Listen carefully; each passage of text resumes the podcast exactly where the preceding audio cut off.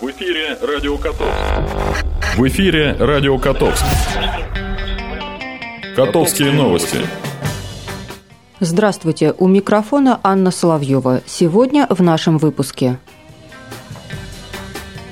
Очередной прием в общественной приемной губернатора. И в Котовске провели первый чистый четверг в этом году. Теперь обо всем подробнее.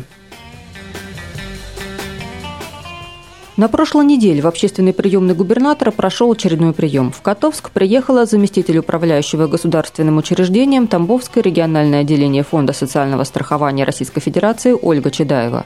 На прием записалось три человека, но с одним из них пришлось общаться в телефонном формате из-за ухудшегося самочувствия. Вопросы касались именно деятельности фонда. Так, например, Зинаида Анисимова предложила монетизировать выдачу памперсов для лежачих больных, а не осуществлять их доставку, ведь существующие задержки с поставками осложняют жизнь инвалидов. Ответ на это пожелание – фонд работает в рамках законодательства, но все разумные предложения учитываются, хотя для этого и нужно время. Возможно, процесс монетизации выдачи расходных материалов для инвалидов, в том числе памперсов, и будет со временем решен. А вот Михаил Иванович оказался заложником ситуации с оплатой положенных ему в соответствии с программой реабилитации лекарств. Пенсионер приобрел необходимые препараты раньше назначенного в программе срока, и ему отказали в их оплате. Опять же, фонд социального страхования действует в рамках законодательства и не может нарушить предписанные сроки. Поэтому Ольга Чедаева предупреждает о необходимости внимательно относиться к своим программам реабилитации. Дело в том, что мы оплачиваем лекарства только э, после того, как они назначены в программе реабилитации. Если там поставлено 10 декабря, значит, программа реабилитации начинает действовать у вас с 10 декабря. Да, после 10 декабря должен приобрести лекарство. Так это? 10, да. Подводя итоги приема, Ольга Владимировна в целом напомнила, чем занимается Фонд социального страхования – Прежде всего, это два вида обязательного страхования на случай материнства и детства, а также обязательное страхование от несчастных случаев на производстве и профзаболеваний. По первому виду страхования это прямые выплаты пособий по временной нетрудоспособности и материнству. Мы этим занимаемся с 1 июля 2012 года. Мы вошли в проект по России. Это пилотный проект был. А сейчас этот проект уже распространяется на все регионы. В частности, по-моему, 22 региона уже сейчас в этом проекте. Уже к нам приезжают за передачей опыта. Что изменилось вот в 2012 году? Если раньше работодатель оплачивал пособие по времени трудоспособности и все пособия по материнству, это и полутора лет ребенку до исполнения ежемесячной пособия, это и единовременное рождение ребенка. Мы выплачиваем еще, а, возмещаем затраты на погребение. Четыре дня оплачиваем отпуска дополнительного родителям, имеющим ребенка инвалида, это тоже наши выплаты. Затем мы оплачиваем отпуска пострадавшим на производстве и оплачиваем все э, пособия по времени трудоспособности. Туда входит еще и беременность, да, знаете. До 1 июля 2012 года работодатель производил все выплаты из собственных средств. Теперь же на рабочем месте только собирают документы и в кратчайшие сроки предоставляют фонд социального страхования. В течение трех-четырех дней застрахованное лицо получает положенные выплаты либо на свою карточку, либо в отделении связи. Второй вид страхования по несчастным случаям и профзаболеваниям начал действовать с января 2000 года. В данном случае, если произошла гибель человека, то мы выплачиваем семье пострадавшего иждивенцам и семье пострадавшего миллион рублей – и затем, если есть иждивенцы, то иждивенцам выплачиваем до исполнения детям 18 лет или до 23 лет, если ребенок продолжает учиться. Выплачиваем с ежемесячной выплаты по случаю потери кормильца. При этом, если мама ухаживает за этим ребенком, то до 14 лет мы выплачиваем и маме такое же пособие. Есть просто алгоритм, как мы это считаем. Считается все из зарплаты, которую получал пострадавший на день смерти. Э, если человек получил травму на производстве, тяжелую либо легкую, и она закончилась установлением этому человеку процента утраты профессиональной трудоспособности, то есть по той профессии, по которой он получил травму. Если он был токарь, да, то даже вот потерял палец, то он уже теряет себя в профессии на какой-то, на какой-то процент, как врачи считают нужно. И тогда, в зависимости от э, того, какой процент установлен утраты трудоспособности, мы начинаем платить ежемесячные выплаты которые тоже зависят от зарплаты человека. Берете зарплату, его среднемесячную, и э, вот этот процент умножаете, получается та сумма, которую мы выплачиваем этому человеку до момента, как этот процент будет либо изменен, если пожизненно установлен, значит пожизненно. Все эти выплаты мы производим независимо от пенсии, независимо от зарплаты, то есть они идут независимо от всего. Кроме того, если пострадавшему требуется лекарство, санаторно-курортное лечение или ему положено выделение автомобиля, то это также делается за счет средств Фонда социального страхования.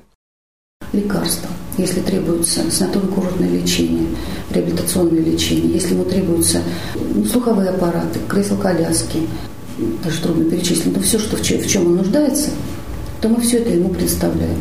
Автомобили предоставляем и далее оплачиваем ГСМ к этому автомобилю в течение всего срока пользования.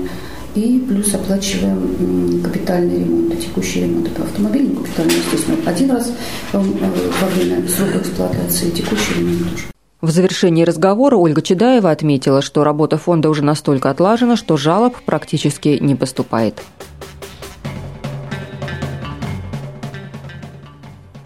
Приходом весны в Котовске чистый четверг снова входит в традицию. Прошедший стал насыщенным в плане массовой уборки улиц и прилегающих территорий.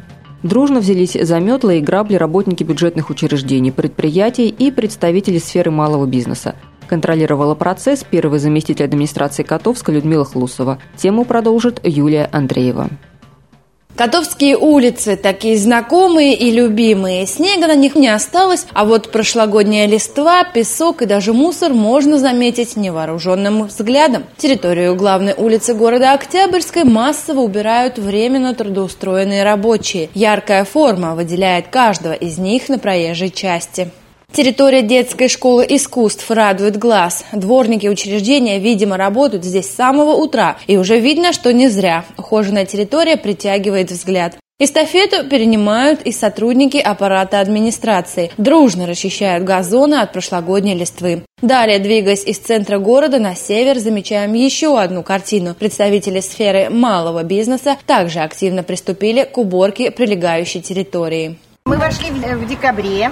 Что могли, убрали под навесом, а уже сейчас будем цветочки сажать. Все тщательно, все порядок делаем. Все хорошо. Хотим, чтобы отдыхали и всем было, всем нравилось. А на улице Кирова уже вовсю кипела работа. Младший персонал, взявшись за грабли, расчищал территорию в сквере у Котовской поликлиники. Отметила это рвение в своем интервью и первый заместитель главы администрации Людмила Хлусова. В основном, проезжая город, мы видим, что более активно занимаются этой работой бюджетные учреждения. Как и всегда, мы показываем пример, как надо работать, и э, подключается дальше и промышленные предприятия, и предприниматели. Часть предпринимателей уже убрали свою территорию, есть, которые еще не приступали. Мы будем тоже давать предупреждения для того, чтобы они активно выполняли эту работу. Но сегодня очень массово радует объекты здравоохранения, убирается практически каждый корпус. Ну и, как я еще сказала, бюджетные учреждения. В основном уже просохла территория в скверах и парках. Сотрудники Котовского многофункционального центра также активно включились в чистый четверг и расчистили прилегающую территорию.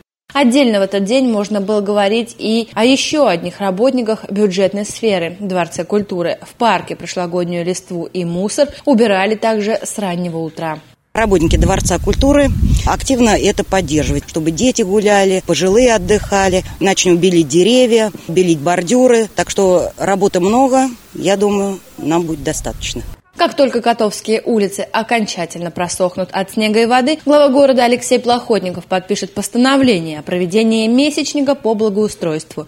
Чистые четверги будут продолжены. Этот единый день уборки уже вошел в традицию у котовчан. Прогноз погоды. Сегодня в Котовске пасмурно. На весь день прогнозируется дождь. Температура воздуха плюс 3-6 градусов. Ветер юго-восточный 7-12 метров в секунду. Атмосферное давление 743 миллиметра ртутного столба. Влажность воздуха 85%. Завтра в нашем городе также ожидается пасмурная погода с дождем. Температура воздуха плюс 4-7 градусов. Ветер юго-восточный 4 метра в секунду. Атмосферное давление 748 миллиметров ртутного столба. Влажность воздуха 78%. На этом наша программа подошла к концу. Над выпуском работали Анна Соловьева и Юлия Андреева. До встречи. В эфире «Радио Котовск» Радио Котовск.